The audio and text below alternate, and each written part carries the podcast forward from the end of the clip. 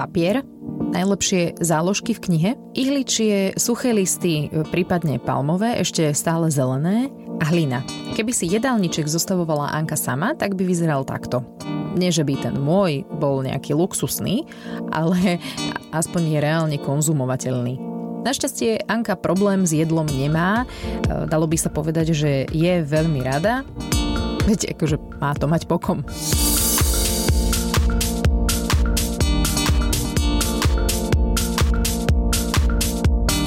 Tejto časti podcastu Triezva mama vám priblížim, ako to vyzerá u nás s pridávaním jedla k mlieku. A že som sa toho extrémne bála, vlastne stále sa bojím, lebo to určite nerobím tak, ako by sa malo.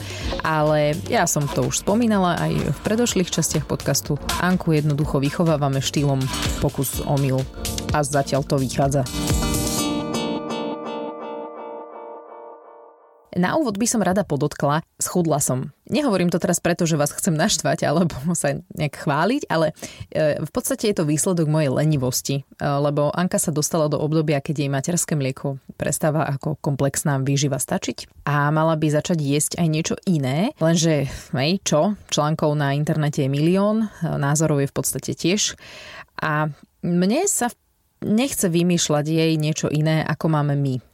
Zároveň nechceme, aby jedla nejaké kalorické bomby, takže sme si s Jankom začali variť inak, začali sme si variť tak, dalo by sa povedať, zdravo a vyvážene. A Anke z toho odoberáme. Ale to som akože fakt rýchlo prebehla, takže pekne po poriadku.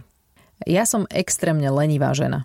Naozaj úprimne, keď uh, sledujem niektoré mamičky, čo sú schopné a ochotné pre dieťa vymyslieť, nakúpiť, vypestovať, tak to ja som úplne mimo ja neriešim, že či to, čo práve Anka konzumuje, vyrastalo v prírodzene hnojenej zemi, zalievané slzami jednorožca za mesačného svitu. Prosto sa to zjavilo v chladničke, obyčajne nám to prinesie táto z obchodu a ja alebo táto z toho niečo urobíme.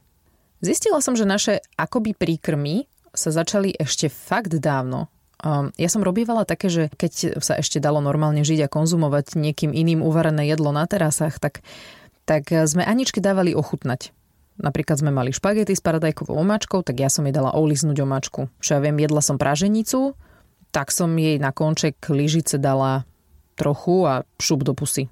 Spomínam si, ako žužlala pizzu Margarita, keď mala asi 5 mesiacov. Ale to si teraz prosím nepredstavujte bábetko s trojuholníkom pizze v ruke. Hej, ja som ho držala a len tak som jej to ako keby priložila k ústam. Hej, trošku mala od múky zaprašenú pusu. Prečo som to robila? No, dobrá otázka. Ja v podstate neviem. Tak nejak som chcela, aby mala to, čo máme my. A ja som sa neskôr dozvedela, že deti majú medzi 4. a 6. mesiacom tzv. imunologické okno a mali by sa dostať do kontaktu s alergénmi, aby v budúcnosti potom nerobili ťažkosti. Tak neviem, asi som to aj dobre robila. Čo sa týka takých tých, že ozaj príkrmov, že spravím jedlo vyslovene pre Anku, tak toho som sa bála pf, ako čert kríža. A fakt som to odkladala do poslednej možnej chvíle. Až rázno, asi to bolo niekedy v 6. mesiaci, sa Anka ku mne doplazila, keď som jedla šalát s avokádom. Začala mi do toho ísť rukami, začala sa zlostiť. Tak som pozrela do misky, rozmýšľala som, že čo by som ja si tak mohla dať. Vybrala som to avokádo, trochu som ho popučila vidličkou, dala som jej to do úst a zjedla to. A vyzeralo, že ešte chce, no tak som jej ešte trochu dala. A vtedy mi došlo, že dobre, je to tu, musíme začať dávať jesť. Niečo iné ako mlieko. No a začala som čítať, že čo? Začnite zeleninou. Dobre, akou? To je na vás. že dík. Ale že treba dodržať 3 dní jedna potravina, aby sme videli, ako na ňu reaguje. Dobre, tak čo ja viem, dajme mrkvu. Táto nám priniesla z obchodu, ja som ju uvarila na pare, pár kúskov, lebo však asi toho veľa nezie, No a teraz čo s tými kúskami, nie? Tak som to skúsila rozmixovať ponorným mixérom. Samozrejme, že mi to nešlo, lebo toho bolo málo, ale tak niečo sa pomixovalo. E, to, čo sa nepomixovalo, tie veľké kusy, to som povyberala a zjedla, zvyšok som jej dala a jedla to. Na druhý deň som tú mrkvu uvarila vo vode, rozmixovala som ju aj s maslom trošku, nech to má trošku inú chuť. Na tretí deň som celú mrkvu dusila a dala som ju Anke do ruky. Normálne taký, som to tak odkrojila, aby sa jej to dobre držalo a to žužlala. Dobre, 3 dní mrkvy máme za sebou, ideme ďalej. Čo mám v chladničke? Zemiak. Dobre. Tak som uvarila zemiak, rozpučila som ho s maslom, malá jedla. Na druhý deň robil zemiačik táto A keďže on je kuchár, tak nedá predsa cére neochutenú kašu. Anka dostala zemiačik aj so solou, aj maslom, aj dokonca mliekom, takým krabicovým. Akože výborná kaša, samozrejme, lebo bez mlieka je odporná. Akože zjedla to, chutilo jej, nič jej nebolo. A ja som tak začala uvažovať nad tým, že takto to kokos budem robiť na veky. 3 dní jedna potravina, čakáš, kúkaš, kontroluješ, dobre, ideš ďalej. A že sa mi to nechce. Áno, vidím, ako ste sa prežehnali v tejto chvíli. Čo som to ja za mater, keď nie som ochotná trošku sa pre to dietko obetovať. Pokračujem, dobre? Mm, sadli sme si s Jankom, hovorím, počuj, a čo keby akože Anka jedla to, čo my? Keby jedla s nami. Akurát sme mali vtedy na obed vývar, domáci knedlík mm, a guláš k tomu. Tak som si nechala trochu polievky v tanieri, rozpučila som v tom mrkvu, petržlen, dala som jej, potom som jej trošku vidličkou popučila knedlík, zľahka som to namočila do toho gulášu. No jedla. Áno, práve ste zhýkli, že pre Boha, veď tam bola soľ, korenie a tak. Áno, bola. Anka toho zjedla tak, pf, čo ja viem, jednu polievkovú lyžicu. Mm, to som asi prehnala. Toto bol ináč posledný obed, keď sme sa s Jankom, takže poviem, jak je, obžrali jak divé svine. A povedali sme si, že dosť. Že vyzeráme otrasne, že nemáme pomaly čo nosiť, lebo nič neoblečíme a aj pre tú malú bude asi lepšie, keď si trošku začneme dávať pozor na to, čo jeme. E, kaloricky, samozrejme, e, tak aby to bolo všetko to, čo potrebujeme zjesť. Zelenina, sacharidy, tie také nerýchle, pomalé sacharidy, bielkoviny a tuky. No a tak si varíme, čo ja viem, kuracie napríklad, dvakrát za týždeň máme rybičku, k tomu jeme veľa zeleniny, rýžu, objavili sme kuskus, červenú šošovicu. Anka si vždy dá s nami kúsok z toho, čo mám ja, tak to jej dám tak pomimo. Vezmem si ju na kolená, keďže ešte nesedí, tak ju nedávame do jedalenskej stoličky a dávam jej s malou ležičkou. Niekedy to jedlo vidličkou popučím, keď je to meso, alebo ja neviem, hrubostenú papriku sme minule mali, tak to je tak pretlačím cez pučitko na cesnak a tak jej to dávam. Ináč to pučitko mi poradila sesternica Janka a považujem to za vynález sveta, to je fakt akože dobrý nápad. Mala zatiaľ zjedla všetko, až na humus, lebo ten trošku Janko prehnal s cesnakom a rastcov. To, to akože si dala a to mi vyplula, ale ináč zjedla fakt všetko, čo sme mali. Jedáva vtedy, keď my, Zatiaľ neriešim také, že ranejky, desiatá obed, olovrant. Má 7 mesiacov, neviem, že asi Zatiaľ sa s tým netreba nejako ponáhľať. Občas jej dám akože niečo cez deň, nejakú uhorku. Tu napríklad zbožňuje si len tak do ruky zobrať ako paličku. Vyžužle vnútro a tá zelená šupa zostane. Raz som mi dávala výživu, jablkovú, detko nám spravil, ale taká bola klínčeková. No, akože jedla to, ale nevyzerala veľmi nadšene. Kupovanú výživu som zatiaľ neskúšala ani také tie detské kaše. Neviem, ja sa tak nejak spolieham na to mlieko moje. Dojčím samozrejme stále, samozrejme, no tak ono to až také samozrejme na začiatku nebolo, to mu sa tiež určite budem venovať. A že koľko a ako často, neviem, neznačím si to nikde. Čo ja viem, keď začne byť mrzutá, keď sa plazí za mnou, chytá ma za tričko, robí tento zvuk.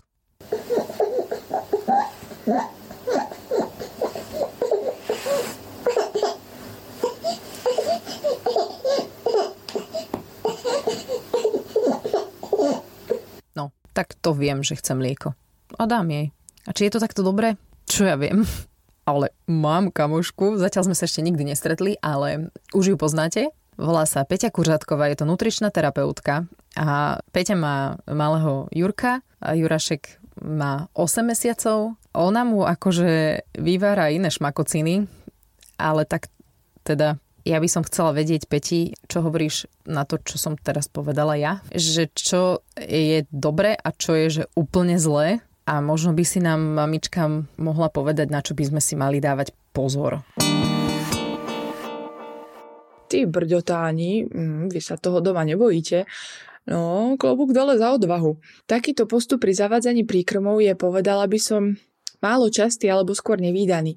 Naopak väčšina mamičiek je pri ponúkaní stravy dieťatku opatrná a niekedy až moc. Oba prístupy, teda ako neriešenie jedálnička vôbec, alebo prílišné lpenie na gramážach a zavádzanie konkrétnych potravín je nežiadúce. No a čo sa môže stať? No, začnem pekne od konca, a teda prípadom, že riešim všetko. Príliš sa držím tabuliek povolených a zakázaných potravín pre konkrétny mesiac veku, striktne dbám na kulinárskú úpravu jedla s dôrazom na výsostné dusenie, analizujem každú stolicu bábetka a aj tú najmenšiu nezrovnalosť googlím na diskusných fórach. Nikdy nedám dieťatku sladkosť, pre Boha nikdy. No, v tomto prípade je mamička zväčša neprimerane úzkostlivá a strave pripisuje všetky zmene v tele, na tele a v správaní. Lenže je potreba si uvedomiť, že strava neformuje zdravie exkluzívne. Teda nie je to jediný faktor podpisujúci sa na utváraní zdravia. Prílišnou striktnosťou a dodržiavaním akýchsi nesprávne vytvorených tabuliek, ktoré kolujú internetom a literatúrou, môžeme dieťa ochudobňovať o celú plejádu potravín, no a strava potom nemusí byť pestrá a dokonca dieťa môže pri krmi aj odmietať. Navyše, môžeme mať pekne zamotanú hlavu zo všetkých tých nepísaných pravidiel. Druhý prípad si opísala Titanička. Je to taký rodičovský freestyle. Snaha o čo najrychlejšie sa približenie dospeláckému jedálničku sa však nemusí vyplatiť. Dieťa totiž nie je 100% na zmenšení na dospeláka, že mu teda naložíme k veľkosti jeho tela úmerne menej. Detský vek má svoje veľké špecifiká, nedodržiavaním ktorých si koledujeme o zdravotný problém. Jednak ide o to, aby sme zo začiatku príliš nezaťažili trávenie dojčaťa, ktoré doteraz pozná len tekuté mliečko. Preto musíme začínať v malých, postupne sa zvyšujúcich množstvách, takže žiadne veľké porcie, ktoré by dokonca úplne nahradili mliečnú dávku.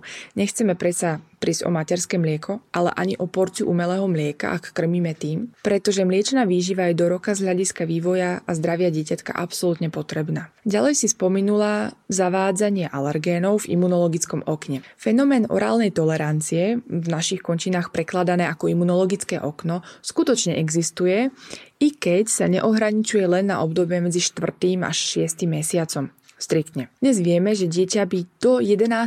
až 12. mesiaca malo mať zavedené všetky najväčšie potenciálne alergény, to znamená vajčné bielko, krauské mlieko, lepok, orechy, ryby a iné. A to ako prevencia pred vznikom alergií v neskoršom veku. Ale neznamená to ponúknuť dieťatku hneď všetko naraz a hneď všetko na samotnom začiatku prikrmovania. Musíme na to ísť systematicky. Pizza margarita. To ma fakt pobavilo. Tam máme hneď niekoľko problémov. Pizzové cesto obsahuje lepok, alergen číslo 1. Na pici je sír, bielkovina kravského mlieka je alergénom číslo 2. Pizza obsahuje aj paradajky. Na tie deti tiež veľmi často reagujú. Čiže ak podám všetky tieto alergény naraz v rámci pici, alebo aj iných, iného pokrmu, a dieťa sa mi vyhádže alebo bude mať hnačku, nebudem vedieť identifikovať konkrétnu problematickú potravinu, len budem hlupo vedieť, že si pizza nespravila dobre. Takže preto sa odporúča spočiatku všetku zeleninu a ovocie a potom aj všetky veľké alergény podávať 3 dní po sebe. Navyše tu asi nemusím pripomínať, že deťom by sme do roka nemali jedlo prisáľať, cukriť ani príliš veľa koreniť. Veľmi to zaťažuje obličky a trávenie. Takže žiadnu pizzu ani guláše. Chce to začať s niečím šetrnejším. Odporúča sa najprv zelenina, kľudne hranolky či kúsky do rúčky, ak to dieťatko zvláda, prípadne popučiť, eventuálne pomixovať. Zeleninku následne obohatiť o kvalitný olej či maslo, Ďalej sa pridáva meso, ryba, žltko, eventuálne celé vajíčko. No a neskôr sa pridáva obilnina, buď v rámci kaše alebo k zeleninke a mesu na obed. A okrem obilniny treba ponúkať potom aj ovocie, ideálne v rámci desiaty. No, suma sumárom, dávať dieťatku všetko to, čo máme my a súčasne rešpektovať jeho detské špecifika by znamenalo napríklad nedáť si aktuálne brinzové halušky, tatarák alebo suši. Neviem ako vy, ale ja nevidím dôvod, prečo by sme toto my ako dospeláci si nemohli dopriať a miminu uvariť niečo iné. Nič špeciálne, len proste bezpečnejšie, teda dôkladne tepelne upravené, bez soli, pridaného cukru, medu, vyprážaného a tak ďalej a tak ďalej. No iste, nemusí sa nič stať, ak by sme to dali. Veď aj naše matere nám dávali med na cumlíky, piť ovocné šťavy a ryby sme poznali niekedy až po treťom roku, no a sme tu, poviete si. Ale v mnohých prípadoch by toto mohlo dokonca znamenať aj ohrozenie zdravia, verte mi. A to vopred vopred nikdy neviete. No, asi máš pravdu. Ja neviem, že či Anka to nejak cítila, o čom nahrávam a že hovorím, že so žiadnou stravou nemá žiaden problém, ale teda tento týždeň tak vracala, to som ešte nikdy nevidela. Ale tomu sa budem venovať špeciálne v ďalšom podcaste. Chcela som len povedať, že asi asi fakt treba dávať pozor na to, čo to dieťa zje. Takže e, trošku si teraz vstupujem do svedomia, veď už aj sádru mám dole z nohy, takže nebude taký problém postať chvíľku pri sporáku a pripraviť niečo pre Anku. Čo na to táto? Ja rozumiem tomu, že decka majú iný tráviaci systém, aj žalúdky a všetko toto. Takže rozumiem aj tomu, že tá stráva pre nich má vypadať trošku ináč. Tí, ktorí ma poznáte, tak viete, že ja som kuchár, čiže mám s tým problém. Tajnička hovorí, že uvar trošku aj pre Anku, že odlož trošku aj Anke z toho, čo varíš, ale neosol to, hej. nesol to. A to sa akože nedá, pretože sol je presne to, čo vyťahuje chuť toho jedla. Preto keď napríklad ste rozmýšľali doteraz, že prečo sa aj do cesta na koláč dáva trošku čipka soli, tak to je presne preto, že sol vyťahuje chuť toho jedla. Aj keď niečo varím, tak sa snažím, aby to bolo to najlepšie, alebo najlepšie uvarené, ako sa to dalo uvariť. Čiže e, tú sol tam rozhodne aj s korením dávam. A dokonca ja som ešte taký človek, že ja si tú sol rád vyťahnem ešte viac a ešte si to posolím. To už je trošku e, nezdravé, ale, ale ja to tak mám rád. Tak začal som trošku menej soliť ale nehodlám v tom pokračovať, lebo to proste sa nedá. Sánka si môže dať aj mlieko, ja si mlieko nemôžem dať, rozumieš? Čiže ja si dám to, čo si uvarím a Anička teda nejaký príkrm a mliečko. No. Také len prirovnanie na rýchlo, aby ste ma pochopili celé, tak to je, jak keby ste povedali taxikárovi, že kamo, odvez ma na druhú stranu mesta, ale prosím ťa, nešoferuj pri tom, dobre? Takže presne tak sa cítim, keď tajnička mi povie, že uvar nám nejaký perfektný obed, ale nesol to, prosím ťa, dobre dáme Janke tak akože to, to, to, to mi nevychádza. Takže toto nechám asi na mamu, lebo ja to neviem, či dokážem. Raz som ochutnal ten príkrm, čo jej kúpil, kúpila Tanička v neviem už v ktorom obchode, ale bol to, že príkrm pre deti. Malo to dobré aj výživové hodnoty, že ochutnám to. To bolo, to, to je niečo neuveriteľné, jak týmto môžu krmiť deti. Bolo, to, to je, však to nemalo žiadnu chuť, to som len prežúval a mal som pocit, že prežúvam nič. Absolutne nebudem sa k tomu ani vyjadrovať, ale neviem, no možno tým tie decka pripravujú na tú predškolskú jedáleň, že? vlastne áno, som si spomenula teraz, že som raz kúpila nejaký príkrm vo flaške a myslím si, že Anka to aj jedla, ak si dobre pamätám. Jankovi to nechutilo, no. Ono dá sa to jedlo robiť aj tak, že naraz.